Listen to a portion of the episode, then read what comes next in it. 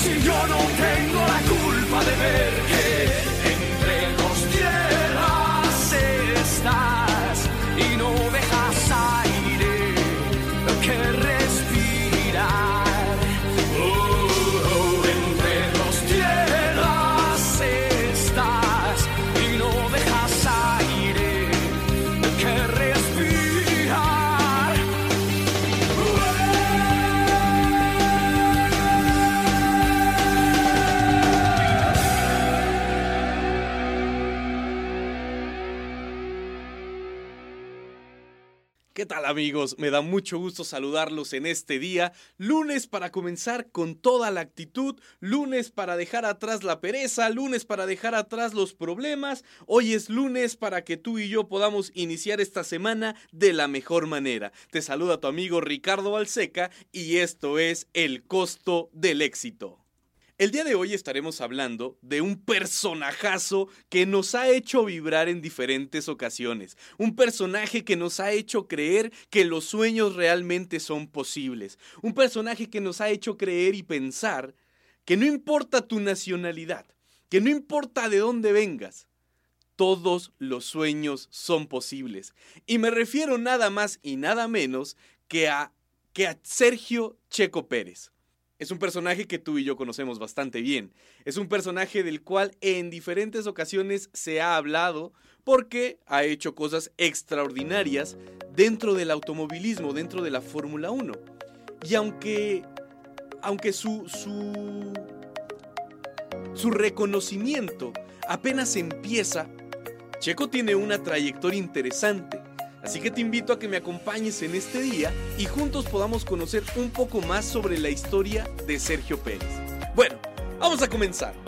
Sergio Pérez nació en Guadalajara, Jalisco, el 26 de enero de 1990. En 1996, durante su primer año de competencia, Checo Pérez logró cuatro victorias en la categoría junior y al final del año se proclamó como subcampeón en esa categoría.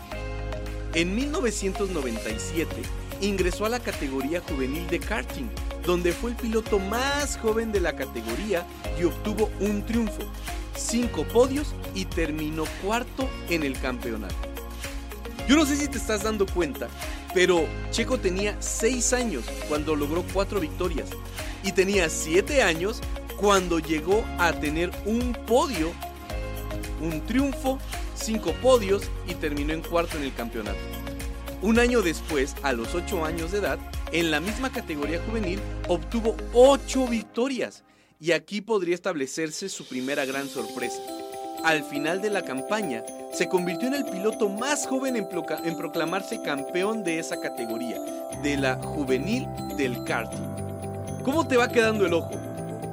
Jovencito, pero con grandes ambiciones. Cuando tenía 9 años, en 1999, Checo compitió en la serie Shifter 80 Motors, en la que acumuló 3 victorias y terminó tercero en el campeonato. Se convirtió en el piloto más joven para ganar, en ganar una competencia en esa categoría, luego de obtener un permiso especial de la federación para participar en la serie Shifter 80 Motors. Compitió en el campeonato Shifter 80 en el año 2000 y también participó en tres carreras en la categoría Shifter 125 Motor del reto Telmex. Su nombre comenzaba a escucharse en las pistas de carreras y el ímpetu de Sergio Pérez crecía más y más y más. A la edad de 11 años, en 2001, el pequeño checo no se sentía satisfecho con los resultados. Imagínate, había logrado grandes cosas, pero aún así no se sentía satisfecho. Entonces decidió pelear por conseguir otro campeonato, esta vez en el regional de Shifter 125 Motors. Y nuevamente fue el piloto más joven en competir en esa categoría. Con seis victorias en 2002, Pérez fue nombrado el subcampeón nacional de la categoría Shifter 125 Motors y participó en los mundiales de las carreras Shifter 80 Motor en Las Vegas, donde se clasificó quinto y terminó en el puesto número 11. En 2003, para esto Checo ya tenía 13 años, fue invitado a asistir a la Easy Car 125 Motor Shooter, que incluía a pilotos de todo el mundo. Ya no solamente era una regional, ya no solamente era una estatal, eran pilotos de todo el mundo. Checo se clasificó en el primer lugar y finalmente tomó la bandera cuadros como el piloto más joven de la categoría. Tremendo lo que ha hecho este hombre. Tremenda la, trayectoria que tenía Checo desde pequeño. Desde, eh, después de mucho tiempo en el karting, Checo decidió iniciar su carrera profesional sin embargo, esta decisión tendría repercusiones importantes en su vida, ya que recuerda que en este momento Checo tiene tan solo 13 años.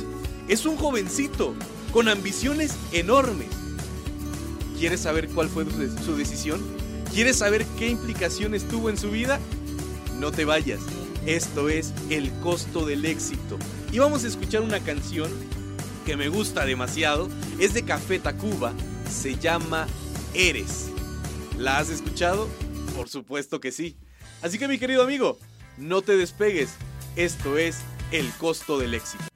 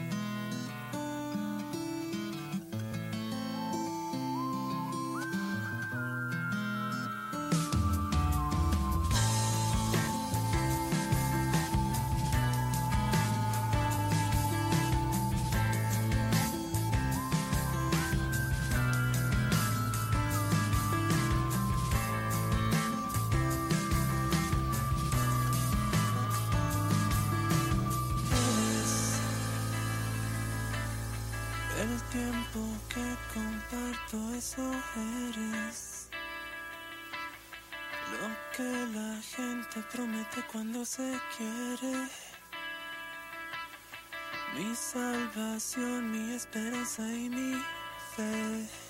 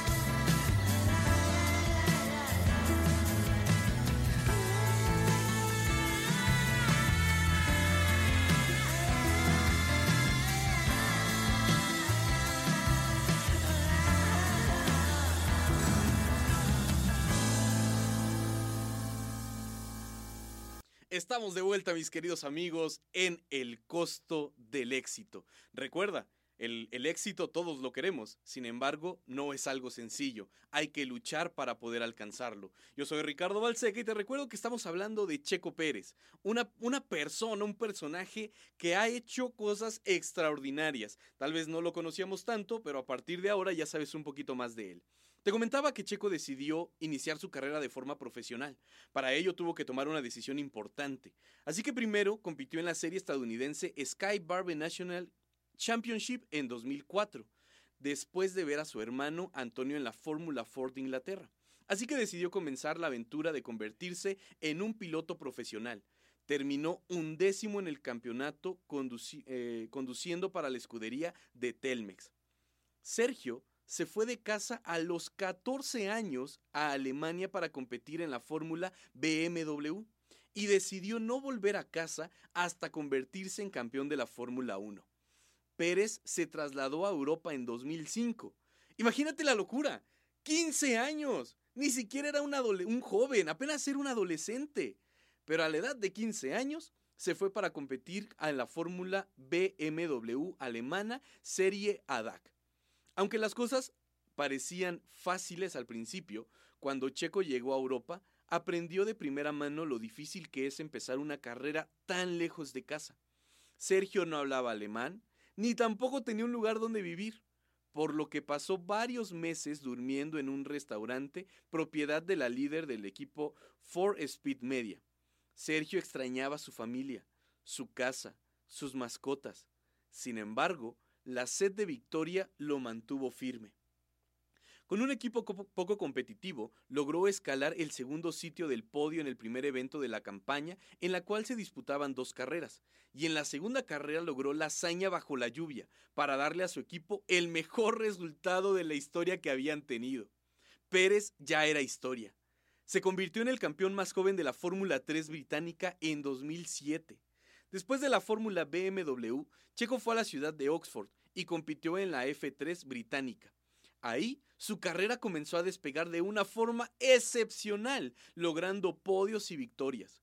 Checo fue capaz de superarse a los oponentes en forma espectacular.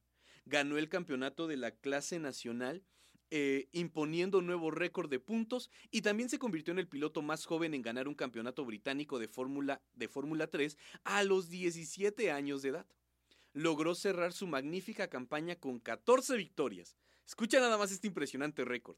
14 victorias, 19 podios, 12 poles y 12 vueltas rápidas.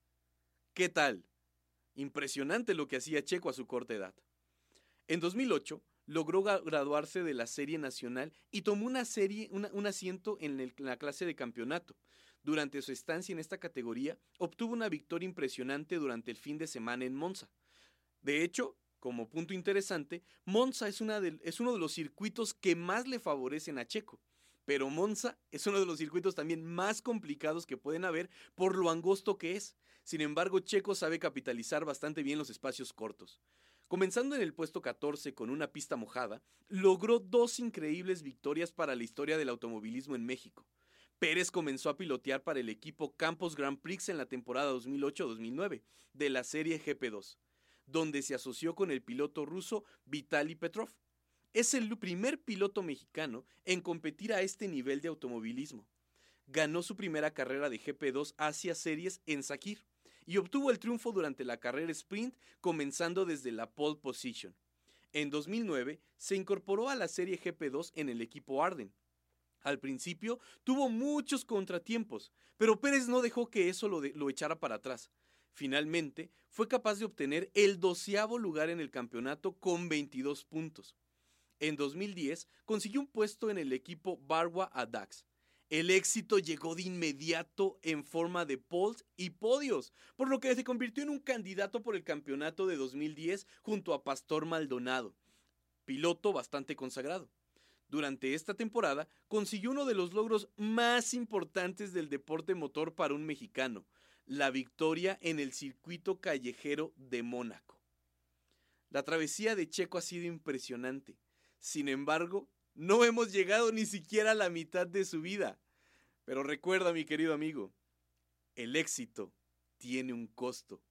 Checo lo fue pagando con creces, lo fue pagando con ánimo, lo fue pagando con euforia, con trabajo arduo, con flojera, con cansancio, probablemente en algún momento. Sin embargo, no permitió que eso lo hiciera desistir de su sueño.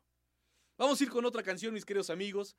Este día es un día de rock en español de los 80 y los 90. Espero que estés disfrutando estas canciones como lo estoy haciendo yo. Nos vamos con la siguiente canción que es de Jarabe de Palo, La Flaca. Esto es El costo del éxito. Yo soy Ricardo Balseca.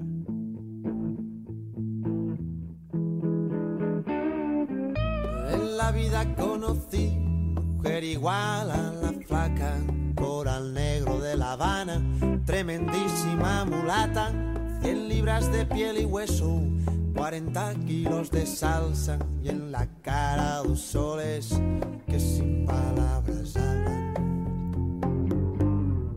que sin palabras hablan.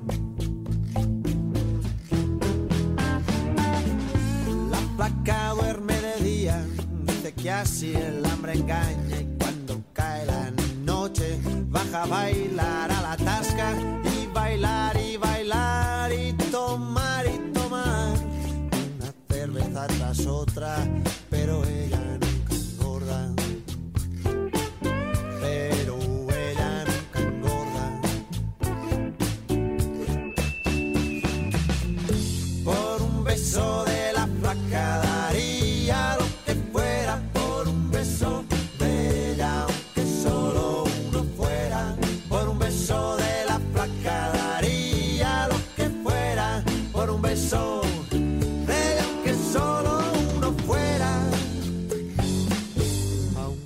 solo uno fuera. Mojé mis sábanas blancas, como dice la canción, recordando las caricias que me brindo el primer día y enloquezco de ganas de dormir a su ladito, porque Dios que está flaca me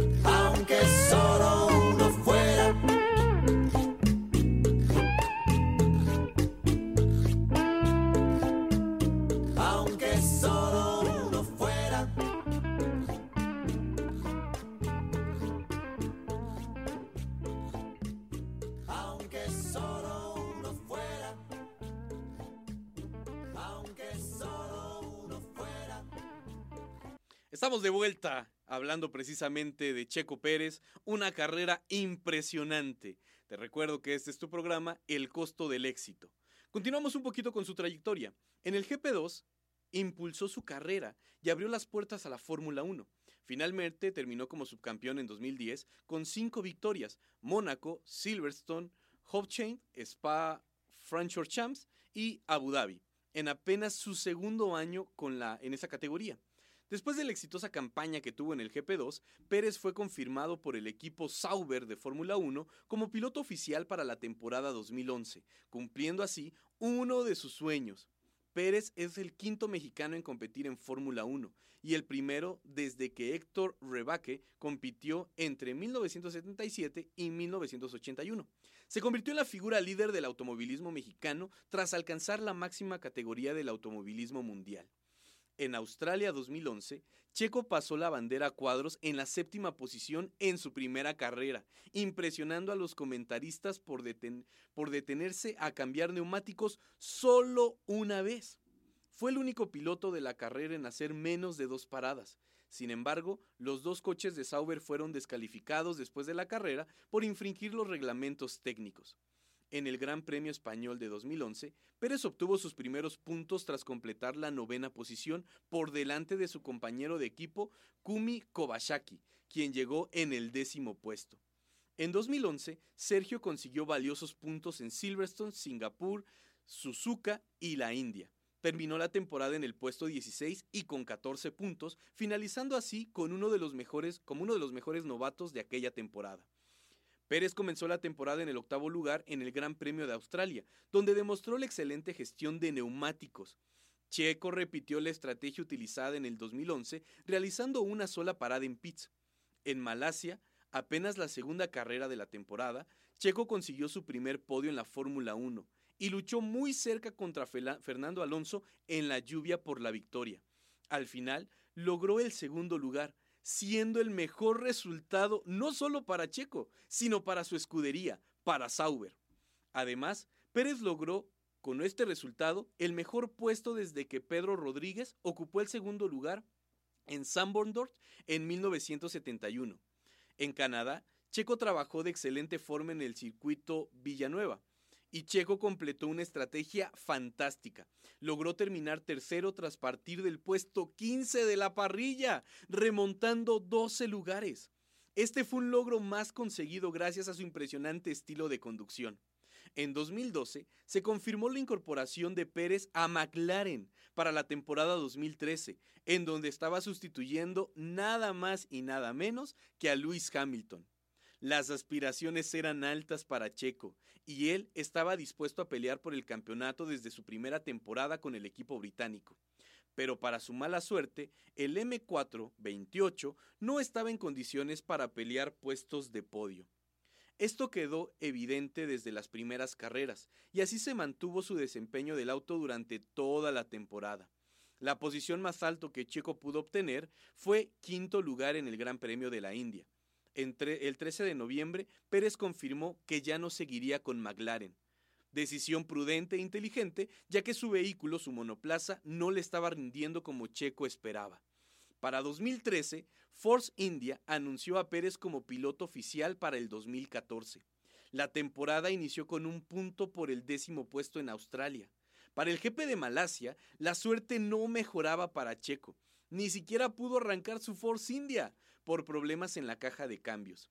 Finalmente, la suerte comenzó a sonreírle en el GP de Bahrein, con un tercer puesto en el cual tuvo un cierre complicado, a escasos .422 segundos de Daniel Ricciardo, que llegó en cuarto lugar. Una carrera bastante apretada. En las últimas nueve carreras de la temporada consiguió, y escucha esto porque es impresionante, consiguió 63 de los 78 puntos que hizo en todo el año.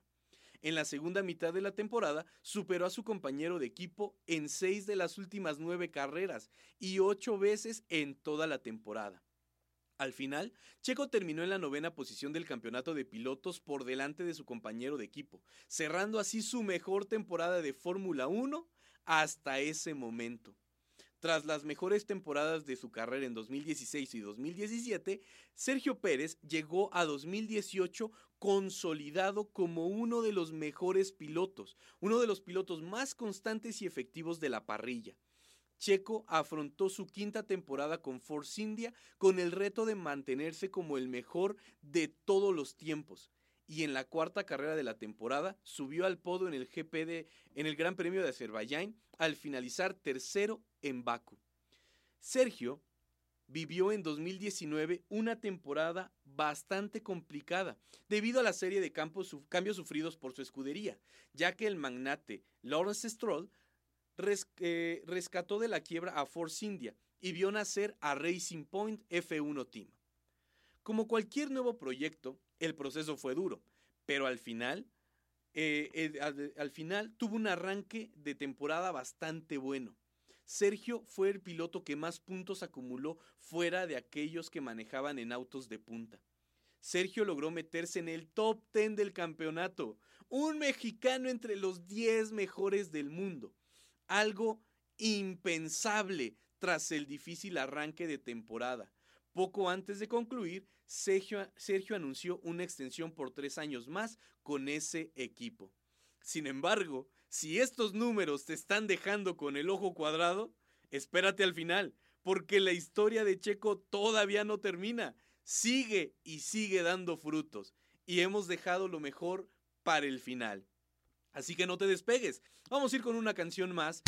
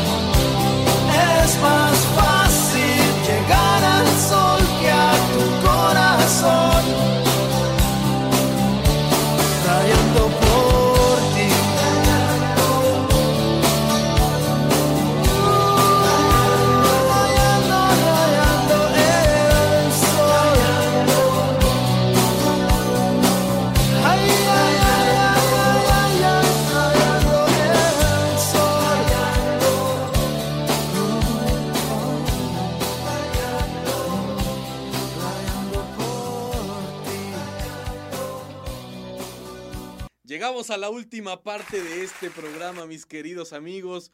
Y mira que ha sido bastante, bastante impresionante leer todo lo que ha logrado Checo Pérez. ¿No lo crees? Se una trayectoria impresionante. Pero como te mencionaba al principio, dejamos lo mejor para el final. Si has tenido la oportunidad de ver la serie Drive to Survive, seguramente tus pensamientos estarán recordando el Gran Premio de Azerbaiyán. Ese momento donde Checo Pérez, y quiero que aquí me prestes toda tu atención porque es la parte interesante, Checo ya estaba despedido de Force India. Checo ya sabía que no iba a renovar. Ya sabía que para la siguiente temporada no tenía un asiento en Fórmula 1. Muchas personas hubieran desistido, hubieran bajado los hombros, hubieran bajado la cabeza, hubieran renunciado, no hubieran dado su mejor esfuerzo. Pero para Checo, esa no era una opción. Su despedida tenía que ser épica, tenía que ser impresionante, diría Sage. Una despedida magistral, ya que en el premio de Azerbaiyán, Checo tuvo problemas con su monoplaza. Tuvo que salir a, la, pits dejándolo en última posición, quedando en el último lugar de la carrera. Pero Pérez empezó a tomar ritmo, empezó a hacer rebases, tomando uno por uno, curva por curva, recta por recta. Incluso se escuchaba al CEO de Force India diciendo, este muchacho se merece un asiento en Fórmula 1, porque reconocía el talento y las habilidades de Sergio. Sergio del último lugar empezó a escalar al décimo, al noveno, al octavo, donde tuvo encuentros con Max Verstappen, contra Lance Stroll, contra Ocon, contra su ex compañero coequipero de, de, de la anterior escudería. Vaya trabajo, vaya esfuerzo, vaya talento que demostró Pérez en Azerbaiyán. Pero a veces no solo basta el esfuerzo, a veces también necesitamos esa pequeña dosis de suerte, esa pequeña dosis donde la vida nos sonríe. Y es que los Mercedes que estaban delante de Checo tuvieron que hacer una parada en pits. Cuando hacen parada en pits, tienen un problema y se retrasa demasiado su parada en pits. Y Checo toma la oportunidad para quedar en primer lugar. Primer lugar en Azerbaiyán, señoras y señores. Un sueño, una meta, ser campeón en Fórmula 1, subir al podio en Fórmula 1, ser piloto profesional. Aunque la gente le decía, Checo, pero tú eres mexicano, no puedes llegar a eso. Checo, tú no sabes hablar inglés, ¿cómo te vas a ir a un lugar donde lo hablan? Checo, tú no tienes casa en Alemania. Sin importar a todas las adversidades, Checo se sobrepuso a ellas, decidió luchar, decidió buscar el éxito, decidió buscar el camino de sus sueños. Y aunque no fue fácil, lo consiguió. Y hoy tú y yo lo podemos ver en Fórmula 1, con una de las más poderosas escuderías que existen hoy por hoy en Fórmula 1, Red Bull, donde no solamente ha conseguido pole positions, donde no solamente ha conseguido puntos para su escudería, incluso hoy está en el puesto número 3 en el campeonato de conductores de pilotos de Fórmula 1. Los sueños sí se pueden cumplir, los sueños sí se pueden alcanzar. Por eso, mi querido amigo, no dudes, no claudiques. No va a ser fácil, pero sigue intentando. Y quiero despedirme en este día con un escrito que me parece fenomenal, maravilloso. Se titula Cuando eres fuerte, pero estás cansado. Cuando eres fuerte y estás cansado, tu fe se vuelve cautelosa. Crees en el amor, pero también le temes. Esperas con ansias algo que ni siquiera ves que está en tu futuro. Cuando mucho de lo que has experimentado es angustia, se necesita fuerza para creer en cualquier otra cosa. Sabes que lo mereces, pero hay momentos en los, en los que no crees que llegará tu camino. Cuando eres fuerte pero estás cansado, solo quieres renunciar. Quieres irte, dejar de intentar, dejar de creer. Y son las lágrimas que lloras por la noche, Y tienes que despertar al día siguiente y fingir que todo está bien, como si no te hubieras deshecho y recogido las piezas rotas de ti mismo. Sonríes porque tienes que hacerlo. Ayudas a otros y encuentras soluciones para ellos, pero ni siquiera puedes ayudarte a ti mismo. Cuando lo haces, cuando lo haces parecer fácil, todo el mundo piensa que puedes manejarlo, pero parte de ti quiere caer de rodillas porque eres humano. Se necesita fuerza para creer en las personas cuando las viste en su peor momento. Se necesita fuerza para creer en el amor cuando te lastimaron. Se necesita fuerza para creer en cada uno cuando todo el mundo está dudando de cada elección que hace. Y sé lo que es estar cansado, cansado de ser fuerte. Estás cansado de lastimarte. Estás cansado de estar decepcionado. Estás cansado de dar lo mejor que puedes para ver que la gente solo se aprovecha de eso. Estás cansado de que todos esperen a que cometas un error. Estás cansado de esperar lo peor de todo el mundo y todo lo que ves convertirse en realidad. Estás cansada de que todo el mundo te juzgue. Estás cansado de que te digan cómo debes de vivir tu vida. Cuando estás haciendo tu mejor esfuerzo pero por alguna razón se queda corto. Estás cansado de intentar cambiar lo que eres. Y no importa quién trates de, a quién trates de complacer, no estás ni siquiera contento contigo mismo. Es agotador. Es agotador cuando te pierdes tratando de complacer a los demás. Nada de eso es fácil. Es agotador ser la persona más grande. Es agotador preocuparse por la gente tanto como te preocupas por ti mismo. Es agotador quedarse despierto tarde pensando en cada error, deseando que puedas hacer las cosas bien. Pensando demasiado en las personas que se preocupan demasiado por ti. Pero no sabes cómo cambiar un corazón como el tuyo para hacer algo diferente, porque todo viene de forma natural. La gente como tú siempre experimenta el dolor en un nivel más profundo que otros. La gente como tú siempre siente un poco más de dolor. La gente como tú siempre conocerá esa oscuridad que otros nunca conocerán. Pero con todas esas emociones intensas que se sienten tan pesadas, también sientes las cosas buenas y las aprecias más que nadie. Hay algo hermoso que no vemos en nosotros mismos. Los demás, los demás sí ven eso que hay en ti. La esperanza que buscan cuando todo está perdido. El amor que damos libremente cuando se sienten vacíos. Los brazos que los sostienen cuando se sienten débiles. El bien que el mundo necesita. Quizá hoy en día el mundo necesita más amor, compasión, empatía y decirnos más un te quiero. Qué maravilloso escrito.